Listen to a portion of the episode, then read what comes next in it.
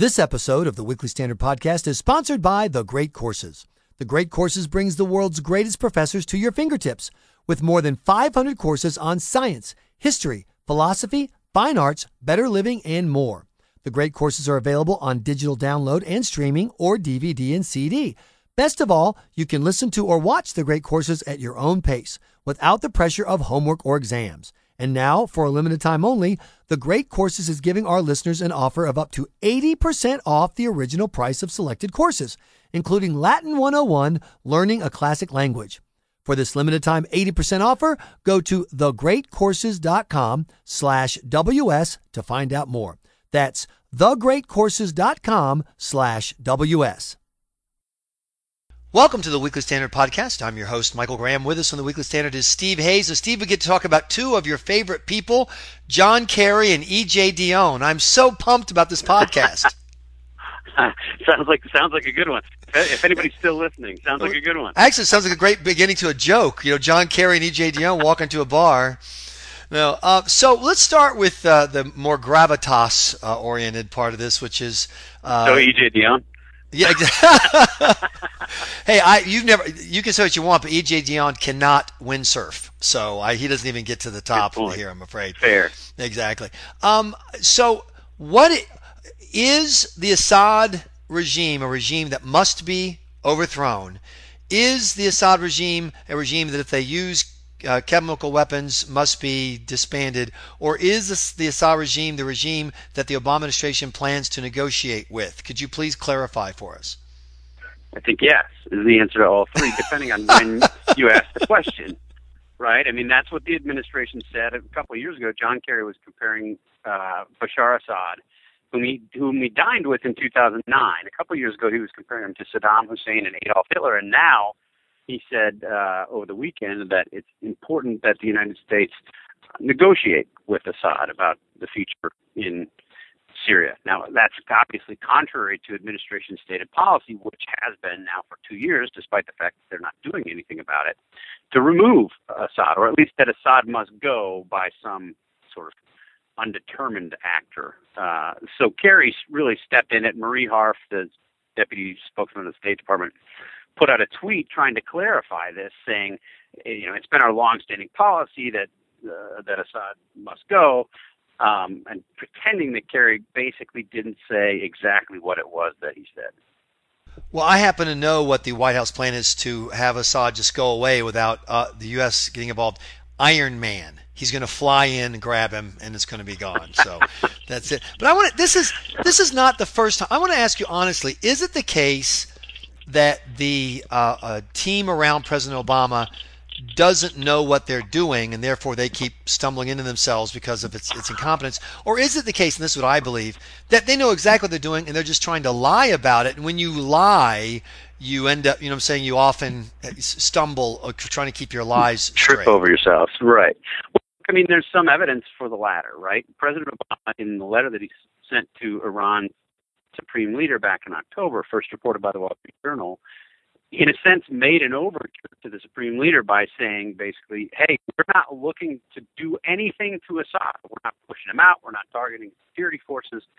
You know, read between the lines, in effect, saying we're saying he must go, but it's not the case that he must go because, of course, Assad is a client of the Iranian regime.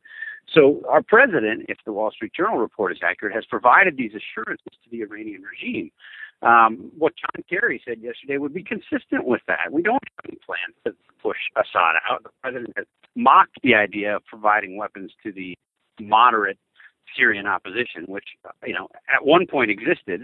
Today, I think so badly corrupted and commingled with bad guys. Uh, providing weapons would, would be foolish. But this is the problem with the administration. I think they're trying to have it sort of always on all of these issues, and it's just not working. And that raises the question of negotiating with Iran. They can grouse all they want about this letter, but it seems to be self-evident that the Obama administration is going, you know, forward, uh, you know, like a bull in a china shop, just rushing towards something that they can call a deal. They don't even care what it is. It could be, you know, give us a dime and we'll send you ten Columbia records, and then you have to agree to buy six more in the next ten years. I mean, they just, they just They just want something they can call a deal, and that's why they have to keep stumbling backwards and looking for uh, red herrings like the uh, uh, Tom Cotton letter. Right. I think the administration is is who would like to make this an argument of a process, but in fact, I think it's quite clear now, with uh, the benefit of hindsight, that the Cotton letter did exactly what it was supposed to have done, which is sort of smoke out the administration's longer plan. And after the Cotton letter was released, what we've learned is that the administration did not consider this to be a legally binding deal, that they were not, in fact, going to take it to the U.S. Senate uh, in precisely the way that Cotton and the 46 other senators suggested, and that the administration planned instead to take it to the U.S. Security Council. This is a problem. We know a lot more now about what the administration plans to do and how it's negotiating than we did before the Cotton War. And for that, I think we're all better off. Let's have a big open debate about this issue. But what I find so striking is the administration, its supporters, and others on the left who, for years, have said patri- you know, dissent is patriotic. We need to have long debates about issues of war and peace are now the ones seeking to stifle debate by shutting down Tom Cotton, by uh, telling people raising the issue of Iran and terrorism that that's not necessary to talk about. We don't need to talk about in the context of Iranian nukes. Let's have a big debate. And I think finally we're at the point where we're having that. Uh, it was interesting. One of the uh, arguments that was made on the uh, Fox News panel the other day by the other Charles, not uh, Charles Krauthammer, was that this letter undermined uh, the chance for a bipartisan effort in the Senate to stop a bad deal because it heightened the partisanship, and Democrats who might have been willing to join the Republicans to stop a bad deal are, have now decided, forget you. If you're going to send a mean old letter, I'm going to stick with my president. Uh, is that legitimate, and is it uh, borne out by the facts thus far? No, it's certainly not borne out by the facts thus far. I mean, perhaps these people who are making that argument to name one senator who's changed his or her mind, you can't you can't get a name. Angus King the independent senator from Maine whose caucuses with Democrats had suggested that he was so put off by the letter that he's open to changing his mind, but he didn't say that he's changed his mind. So no, I don't think that that, that was ever would be the case. And one could make a sort of uh, an argument in, in a Machiavellian way that what it allows those Democrats to do is to oppose the president and to oppose the Cotton letter placing themselves sort of in between the two and, and saying, well, look, I'm I'm pushing back on the Cotton letter. I'm opposed to that. But I'm not with you on a, on a deal that would be in effect uh, a glide path for the Iran for the Iranians to get a bomb. So no, I don't think that the letter has has had the effect that many of its critics suggested. I think the opposite has been the true, and to the extent politics have changed, it may have changed in favor of uh, those who want to challenge the administration. Now, I'll add one sort of footnote to that. I remain skeptical that there will, in the end, be this coalition of Republicans and Democrats willing to take on the White House. My view is if Democrats, if you, if Republicans couldn't get enough Democrats willing to take on the White House on something like triggered sanctions, um, it's hard for me to imagine that they would be able to cobble together something, uh, you know, opposed to a broader deal, uh, or even opposed or, or requiring uh, the White House to bring this to Congress. I could be wrong. I'd like to be wrong, uh, but I remain somewhat skeptical. I'm one of those people, Steve, who believes no public, all publicity is good publicity. There's no such thing as bad bad press, and and if someone in the media comes after you, it just highlights your stature. Unless, of course, that person is E.J. Dionne, in which case I don't know that anyone would notice that he came after you. But uh, he does seem to have uh, uh, have taken an issue with a recent piece of yours in one of our podcasts. He did. I mean, it's it's sort of interesting. So I, when I came to Washington D.C., I, I was in Columbia University's journalism program back in 1999. My national reporting trip, national political reporting class, took a trip down to Washington D.C. And one of the people that we met with was E.J. Dionne. And EJ gave us what honestly, I mean, very good advice, I think, and I've tried to mostly live by it in the years since. And what he told us was when when you're challenging an argument on the opposing side of your own, try to always pick the strongest argument. Make make challenge the strongest argument, make your best argument, and let the best argument win. So I'm assuming that that's what EJ did in this piece by taking me on. He saw this as the, the single best piece on the Iran letter and wanted to challenge me. That maybe it's uh, a little generous to myself, but um, no. What he argued was he basically the issue of the trip that the three Baghdad Democrats took back in 2002, uh, opposing President Bush, opposing the war in Iraq, and I would argue propagandizing on behalf of Saddam's regime knowingly in, in at least one case. And uh, EJ didn't understand how I could condemn that trip and at the same time support the Cotton letter. And we've just posted a piece on our website giving him sort of more information uh, about why those two are not as irreconcilable as he thinks they are.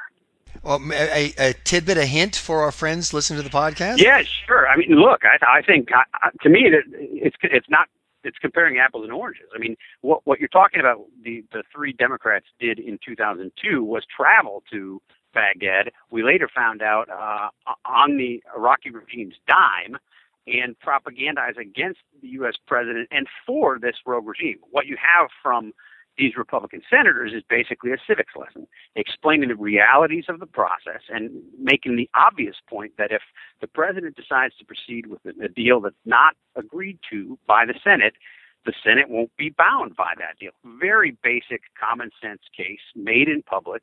I think this is exactly what members of the U.S. Senate should be doing. And the idea that that is somehow akin to traveling and, and giving sort of moral and propaganda support to a dictator is, I think, is silly on its face. What jumps out at me is the glaring difference in circumstance. President Bush went to Congress and said, I want you to authorize this military action. President Obama has either hinted or said outright, depending on how you look at it, I'm going to circumvent Congress. So uh, Nancy Pelosi had her chance to speak, and Senator Kerry and Senator Clinton had their chance to speak and vote, which they did uh, before the, the invasion of Iraq. If the senators, in the case of the Iranian deal, want to be heard, they've been left in a position by the administration. We're going to end run you and go straight to the UN. The chance to be heard had to be in you know, right. by communicating. Exactly, and the trip that that the three members of Congress took to Baghdad took place immediately before. I think it was something like ten days before the vote in Congress. So, uh, you know, they knew the vote was coming. Everybody understood what was happening. Congress was being asked, and uh, they decided to make this trip anyway. I, I just really don't see uh, the comparison. He also got a number of, of other sort of basic facts wrong about uh, about what I had argued in my piece. So I I try to gently correct those facts. I'm sorry. I'm sorry. I have to make room for my shocked face now. That's something in the Washington Post would be wrong. Well, uh, we love talking to you, Steve, and thanks for staying on top of this uh, bizarre scenario between Kerry, Iran, Obama, and EJ Dionne. If anyone can can circle that square, it's you. Yeah, thanks a lot, Michael. You've been listening to the Weekly Standard podcast. Please be sure to check weeklystandard.com regularly for podcast updates. I'm your host, Michael Graham.